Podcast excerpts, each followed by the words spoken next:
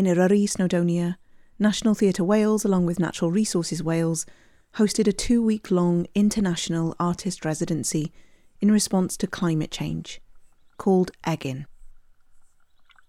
As part of the proceedings, they curated four events Sgwrsiau Hinsawdd, Climate Conversations. They brought the resident artists together with musicians and specially invited provocateurs to share local and global perspectives, along with anyone from the local community who fancied it. The climate conversations happened in an outdoor centre, in a carpeted room with a panelled ceiling and large windows that looked out onto a disused ski slope at the foot of Mynyddoedd Snowdonia's mountains. Before the events could be set up, we often had to wait for children who had been canoeing or orienteering to pick up their coats and bags and empty crisp packets. Each evening, the room looked and felt completely different, put together by Lindsay Corburn, a facilitator and artist who hosted and produced the events collaboratively. Land, money, rebellion, hope. Podcasts like this often pose a question and then answer it this is not what will happen here. Like the events they came from, this is about creating a space to share knowledge and thoughts and raise questions. And what happens next is up to all of us. Rebellion, Gwrthryfel. A lot of my life has been about acts of rebellion. But the most rebellious thing was the realization at a very young age that things didn't have to be like this. We can make it different. And that for me was like totally life changing. You know, it wasn't done in isolation. I was very lucky. Came across some amazing women who had been involved in struggle who said, the things that you're doing, you should read about this. I'm like, wow, there are other people doing this. And it was, it was like somebody had put on a light and said, shit, there's incredible history of rebellion. That's the real story. You know, it's not this story of kings and queens. This is the real story. And, and we're a little cog in it. I think because acts, yeah, you know, look, I've done school strikes and walkouts and led things and fought the fascists physically, did all of what I would say are what most people would say are physical or acts of rebellion, but the most rebellious thing is to change the way you think about the world.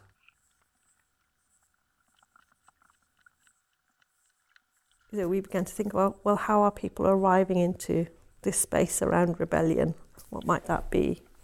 What happens if we stop people from arriving through the door that they might arrive from normally? What happens if, when people enter the space, it's not what they expect it to be. We wanted to play with this notion about when do we break the rules? When do we just accept the rules? Whose rules are they anyway? So at the moment, what you'll have is you, you can't enter the space. It says no entry. And then there's a sign saying rebellion this way.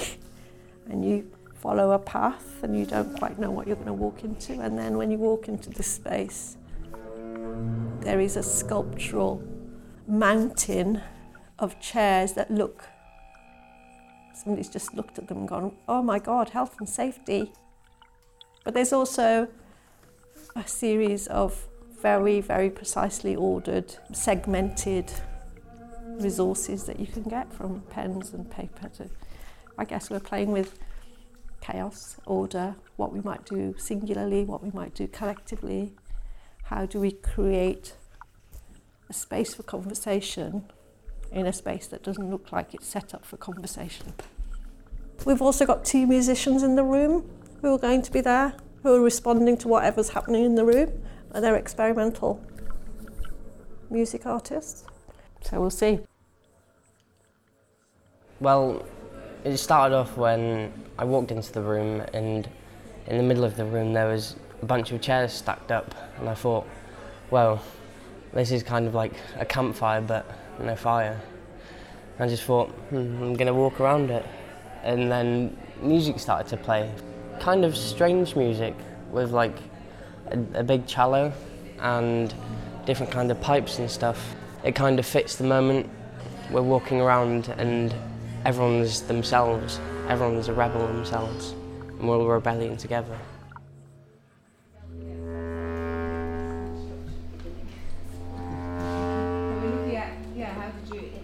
Have an internal rebellion when there was no structure, especially those who've come to the previous event? Carefully orchestrated it and, um, yeah, how did, how did it feel? So we we're going to try and be very aware of what's going on inside as well as what's going on Do we want paper? Well, it depends who you want to rebel. Which is the rebellion? Which is That's right. Reminding me of a time in the first year of high school. The English teacher said, I'll be back in five minutes. 20 minutes later, she still wasn't there. She Still the whole class piled all the tables and chairs in the middle of the room. We've probably all done small acts of rebellion, and what does that mean? You know, sometimes it's about subverting something quietly. It's not necessarily about being on a march with protests and banners and and getting arrested or any of those things. You know that there's. So I, was in. I was interested, I suppose, in making sure that today's session talked talked about the breadth of that. So I think even we are kind of told from early age that you can rebel, but re- don't be a shitachari, which means don't just rebel without a cause. And I think, you know, I, I was thinking when, it, when I was coming here and the door was locked, if we didn't have the, I mean, we, we already know the space, but if we are the first time here, if we didn't have the red thread guiding us there, then we would would be lost. So I think rebel for me rebellion is not about just talking against order. It's about finding order in a disorderly way. Hmm. It's not it's not just about saying hey i don't agree with the system but it's about how do i make the system better? This is my act to make the system better through my rebellion through my yeah It made me. That triggered me. Like, um, sometimes you have to dismantle something to fix it. Yeah. The words you just spoke made me think of that. Sometimes you have to dismantle something to to, to repair it. Yeah, because otherwise you're just in this sort of tiny tweaking thing, and sometimes things are basically broken. When the miners came out on strike in 1984, it was my first industrial struggle that I was like, I was just a teenager, da, I was collecting money and all those things. Uh, But my parents, like that generation, we stand with the miners. Okay, I'm playing. Why would you go stand with the miners? And it was because in 1979 and 78 and 79, there was a strike called Grunwick of Asian women in London on the right to join a trade union. And it was a bitter struggle. And then the miners came down, 10,000 miners came to join the picket and fight their right. And it, and it broke the argument that migrant workers breast wages. Because what they said was, no, the right to join a union lifts everybody's wages. We're in a parallel moment now. Like you blame the European migrants because they bring their wages down, rather than if we make the migrant workers part of our trade union movement, we can. It's the bosses who exploit. A lot of temples and gurdwaras and mosques opened their doors during the miners' strike and said, "We remember how you helped us. You can come here for free food. No matter what the barrier, you can break it." And I remember my first picket. I went on the miners' strike. I was told, "Piss off, Packy. What are you doing on here?" And on the last day when the miners went back in, I was in the Royal Albert Hall, crying my eyes. It was they past the the Welsh choirs were singing, and it was like, wow! I'm like in a year, everything had transformed. Everybody had transformed, and you had this real class solidarity, a real ordinary solidarity. And I think that's so easy to replicate. It really, I mean, it's not easy. It takes effort, but it's there innate within us. I don't think human beings we're we're not made to be individual, right? We always seek the we. What has happened to us at the moment is that it's, you should only care about your family and your close friends. Everybody else out of your inner circle, ignore. That was never the case before. People you didn't know would stand as a community and say, we've got to help this person, and, but to find commonalities between those experiences. Sometimes our acts of rebellion are very small.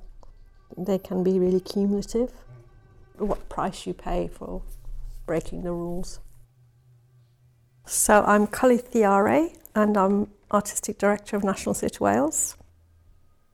I'm the oldest child from an Indian family. Both my mum and dad were illiterate, so for them, their perception of what my life should be, that they would have done a really good job if I was seen as good marriage material. You know, be the traditional Indian woman. That has consequences, you know. So my history is littered with sometimes very small acts of rebellion and sometimes very big ones.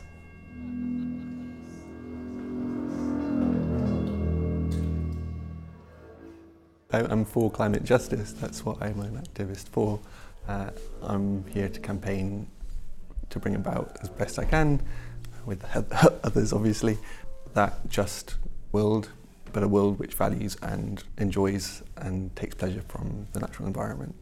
So ultimately, I, the reason that I made that choice to, to leave science and pursue this, this other path is because I feel that that is the way that we're going to create change, is, is through political engagement and political mobilization that can withstand and stand up to that power. And it's not going to come about, unfortunately, through through reason and enlightenment and sharing understanding. And I wish it would, but that's just not the way the world works with regards to these issues. I've spent a lot of time going to the the Shell and BP AGMs. I would really urge you to go. It's such a trip, such a trip because you can build into your mind that this corporation is this like formless thing. And when you see this bunch of dudes with really bad tans making all the decisions for all of us, it's really, really powerful to go and confront them, ask them questions, show them up in their space. It's like a free theatre. And so I would really urge you, you know, to get, when you're in, getting involved in these campaigns, how can you really go and confront those corporations and listen to them? Listen to the thinking. It's mind blowing.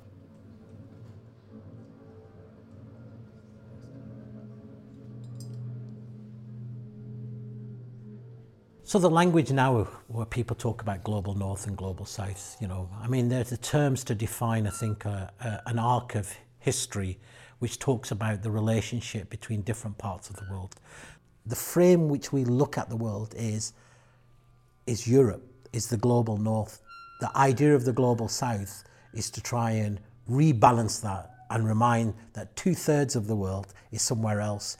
And there frame, their struggle, their experience is manifestly different. But it's our territorial entity, this system, which shapes their experience. And it's about colonizing our mind.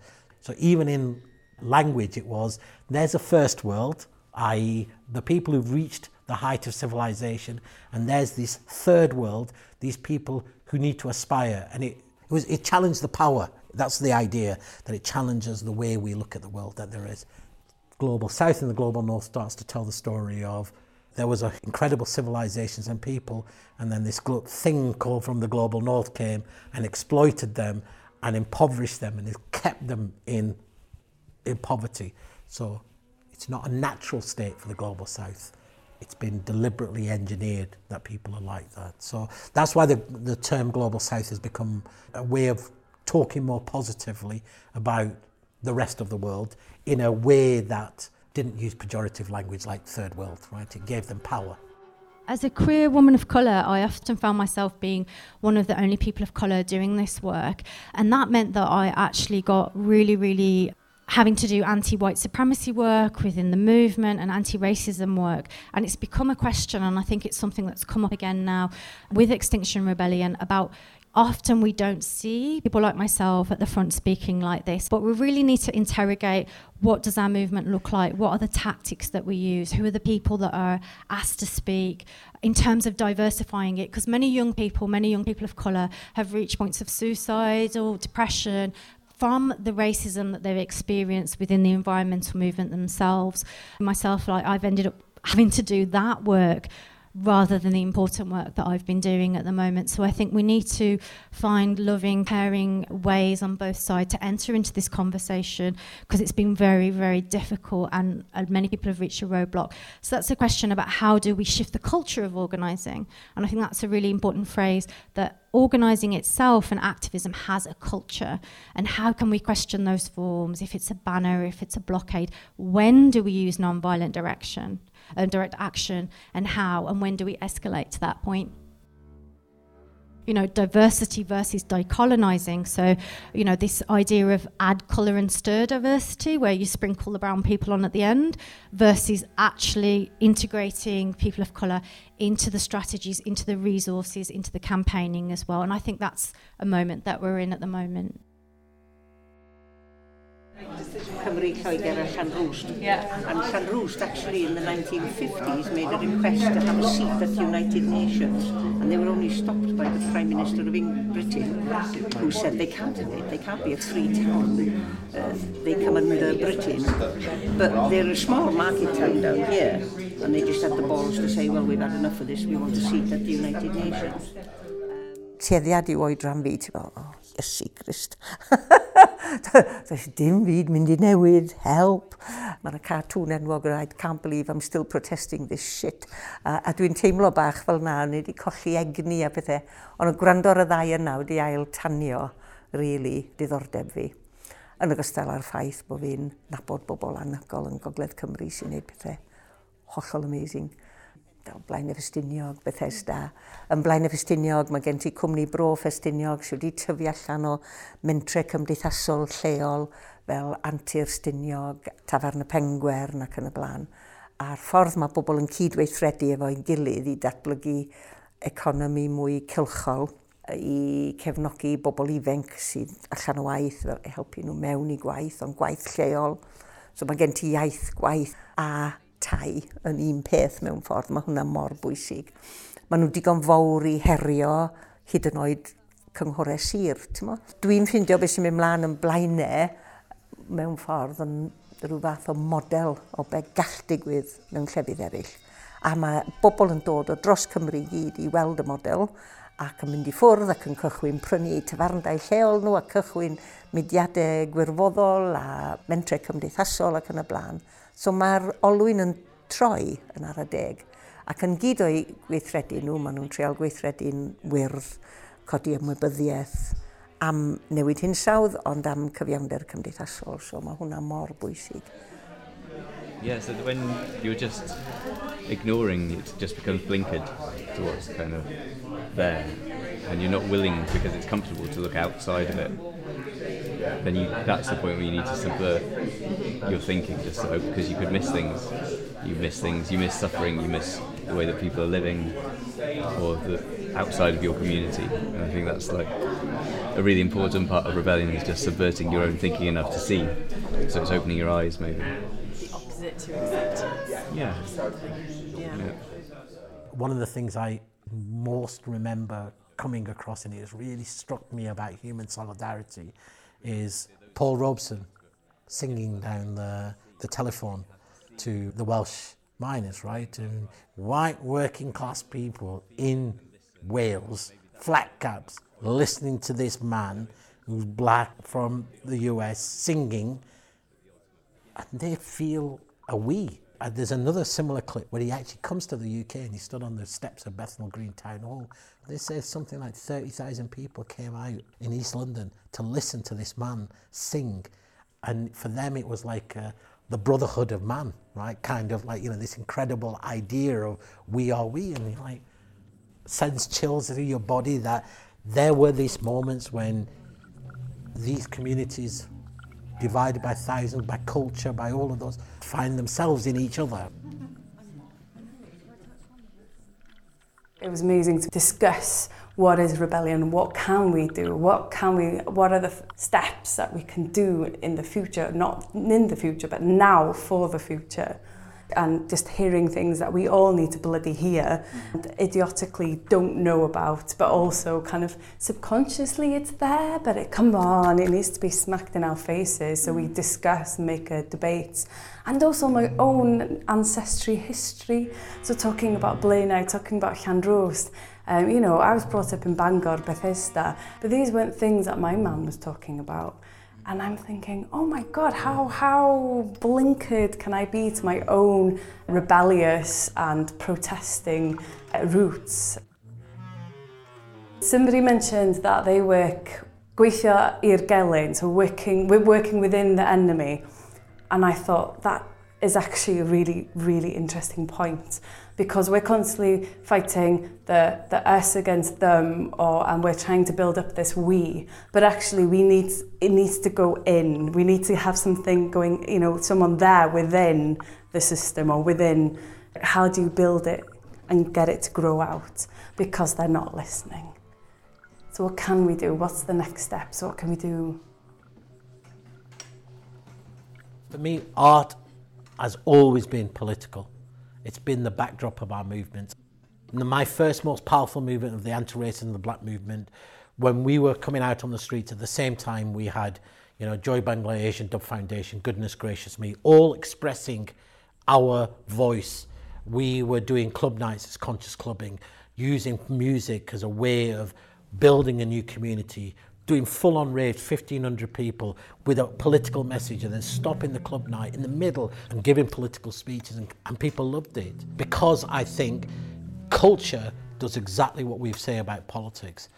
It creates a sense of more than me, it's the we, right? It, it creates a sense of community and art and culture are the bonds that create that, create experiences that are not simply located in your own lived experience, but it creates a way of broadening that circle. Revolutionary songs, revolutionary art, it's always been part of struggle. There's no struggle that has ever lasted anywhere which doesn't have its cultural arm, its, its, its expression of that. And often that is the way in which we reach whole new audiences who don't reach you by the political language you use. And we're at a moment now where to build our power, you need that cultural arm to be with you. That's why I came, because I, I am interested in how do we collaborate, how do we build the stories, and how do we create new ways in which people can connect. And artists interpret complex things in a way that speaks not necessarily to the mind but to the heart. And that I think is part of winning a movement, right? It's emotionally finding connection, and I think that's what art and culture does. It creates that emotional connection between people and space and, and experience. To me, it's such an important part of, of struggle. Thank you to our speaker, Asad Rahman, for his words, and the Malma ladies for their sounds. You also heard contributions from Aidan McClern, Kully Thiarai, Sean Ashton, Aaron Thierry, Suzanne Dallywell, Joe Roberts, Rebecca Hardy Griffith, and contributions from around the tables. A huge thank you to all the people who took part in Egin. Diolch and fawr. Egin was produced by National Theatre Wales in partnership with Natural Resources Wales, with support from the National Trust, Snowdonia National Park Authority, and the British Council.